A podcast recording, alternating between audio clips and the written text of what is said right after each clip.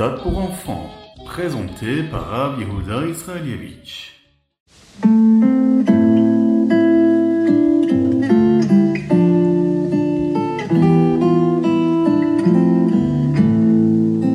Nous attendons tous que le Mashiach vienne à chaque seconde, n'est-ce pas? Voici une histoire sur la façon dont le rabbi parlait du Mashiach. Le Rav Zalman un chassid de Manchester en Angleterre, aimait particulièrement aller chez le rabbi, on l'imagine, comme tout chassid.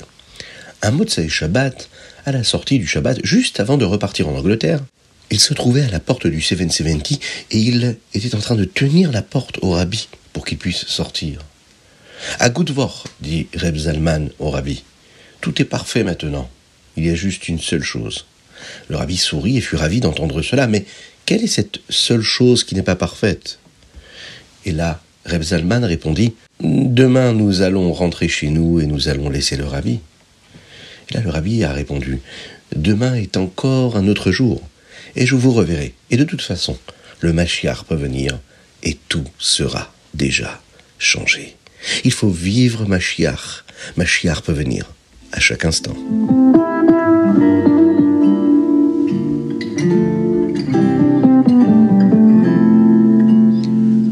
Bonjour à toutes et à tous, infiniment heureux de vous retrouver pour partager avec vous le Ritatu du jour. Aujourd'hui, nous sommes le Vav Shvat 5784.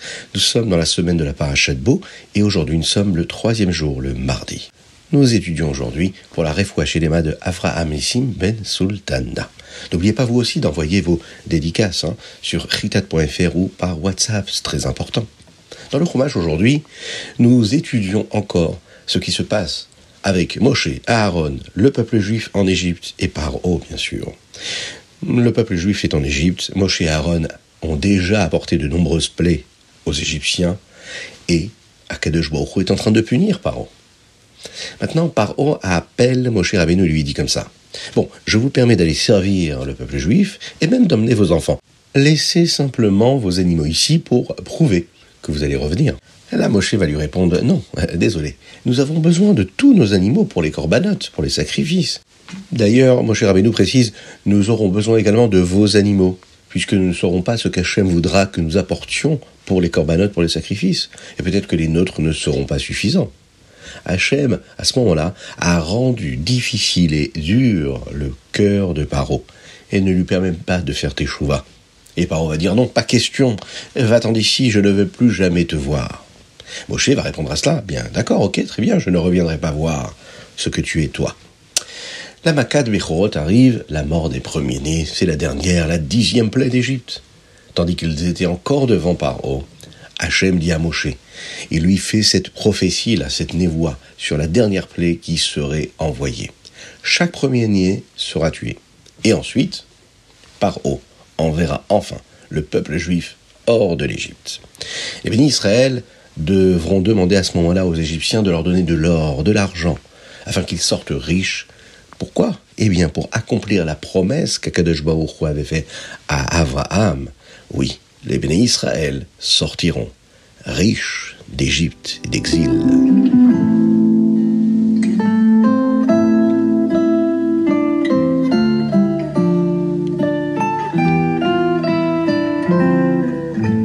Les Teilim d'aujourd'hui comprennent les chapitres Lamed E jusqu'au Lamed Chet, du 35 au 38.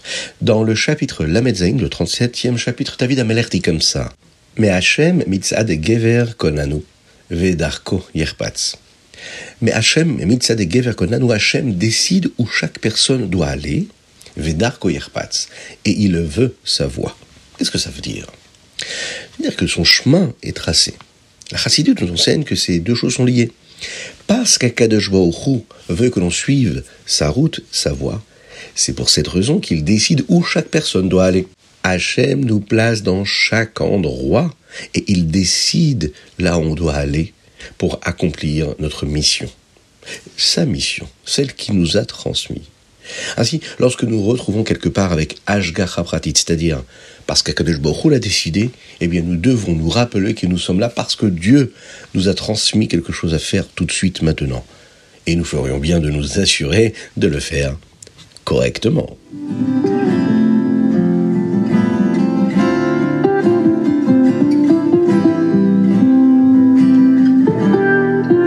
Allez, une petite pièce dans la Tzedaka, et par cela Mashiach arrivera.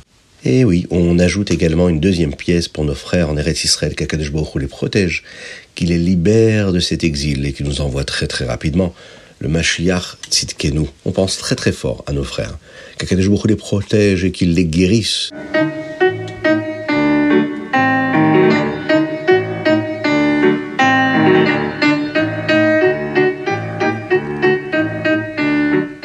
Et dans le Chitat, il y a le Chumash, le Teilim, et maintenant le Tanya, le chapitre Yudzaïn, 17e chapitre de l'Ikouté Amarim. Hier, nous avons appris que parfois, une personne doit faire Teshuvah avant de pouvoir servir Dieu.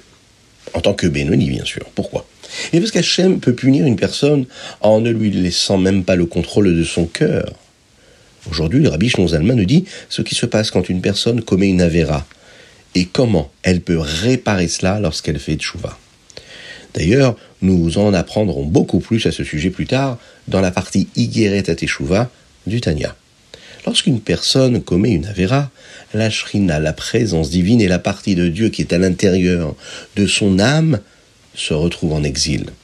Lorsqu'il fait Teshuva, il ressent du chagrin, de la peine de ne pas avoir accompli la mission que Dieu lui a confiée dans le monde. C'est ce que nous appelons Teshuva Tata'a.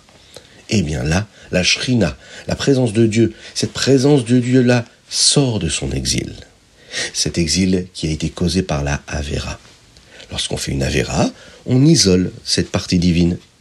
Après avoir fait Tchouva, il pourra utiliser à nouveau hein, la force, l'énergie qu'Hachem donne à une personne pour réfléchir à toutes les opportunités spéciales que nous avons de faire des mitzvot. Il suffit d'ouvrir les yeux, nos oreilles, notre cœur, notre esprit. Les mitzvot se trouvent en face de nous. Il n'y a juste qu'une chose à faire. Les faire, les accomplir.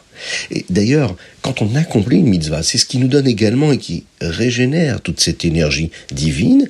Et c'est de cette façon qu'Akadosh Baruch renouvelle aussi sa vitalité. C'est ce que nous enseigne ici le Rabbi Shneur Zalman de l'Iadi.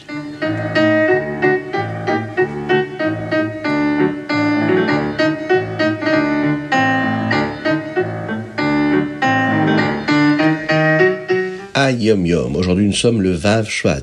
Avez-vous déjà entendu parler du Ruach HaKodesh, l'Esprit Saint? Dans le Hayom Yom d'aujourd'hui, le Rabbi nous dit ce que signifie avoir cet Esprit Saint, le Ruach HaKodesh. Cela signifie que la personne comprend les secrets profonds de la Torah. Le peuple juif qui a vécu à l'époque de Matan Torah était beaucoup plus spirituel que le peuple juif qui a pu vivre dans les générations qui ont suivi.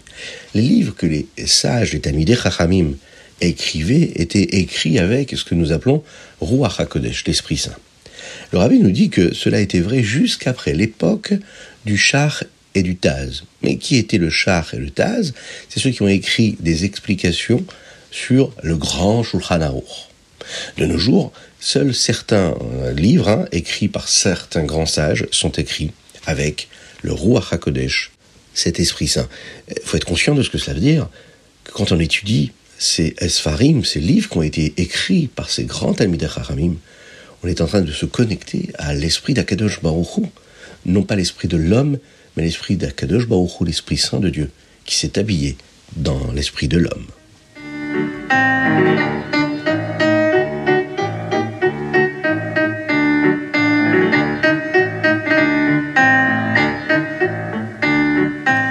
Passons au Rambam du jour. Aujourd'hui, nous sommes dans les Ilchot Mechira.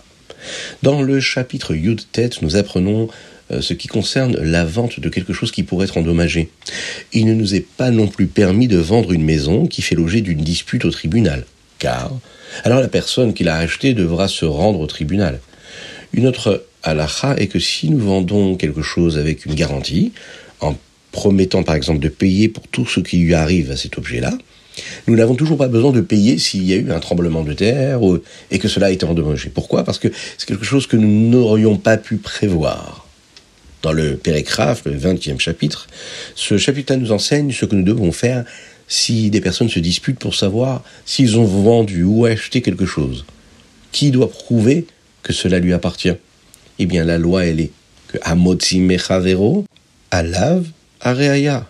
Celui qui le possède maintenant n'a rien à prouver. Par contre, l'autre personne qui veut le lui enlever doit prouver que c'est à elle. Et enfin, dans le dernier chapitre du jour, Chafalef, le Rambam nous enseigne qu'il ne nous est pas permis de vendre quelque chose qui est une surprise. C'est-à-dire que la personne à qui nous vendons doit savoir exactement ce qu'elle obtient.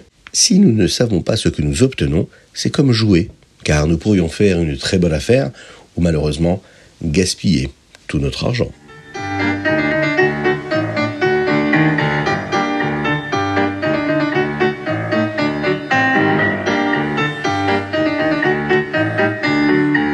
C'est tout pour le moment.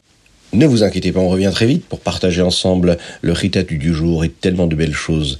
La Torah, la Torah qu'Akadosh Baruch nous a transmise, celle qui peut nous donner la force et l'énergie d'avoir une belle vie ici-bas sur terre et de préparer le monde à Mashiach. Je vous invite à prendre part à la diffusion de la Torah et des mitzvot. Envoyez-nous vos dédicaces sur ritat.fr ou par WhatsApp. Mais également, prenez le temps d'envoyer le lien du groupe WhatsApp afin que d'autres personnes puissent elles aussi écouter le Tania, s'imprégner des enseignements de la Torah, de la Chassidut. C'est une promesse, c'est de la bracha, c'est de la bénédiction dans tous les domaines que l'on reçoit. Matériel, spirituel, qu'il vous bénisse et qu'il vous inonde de bonté, de grâce, de miséricorde, de réussite et d'amour pour l'étude de la Torah et de joie dans l'accomplissement des mitzvot. Qu'il bénisse le béni Israël, le peuple juif à travers le monde et qu'il nous envoie très rapidement. Mashiach Tzidkenu, Bekarov, Mamash.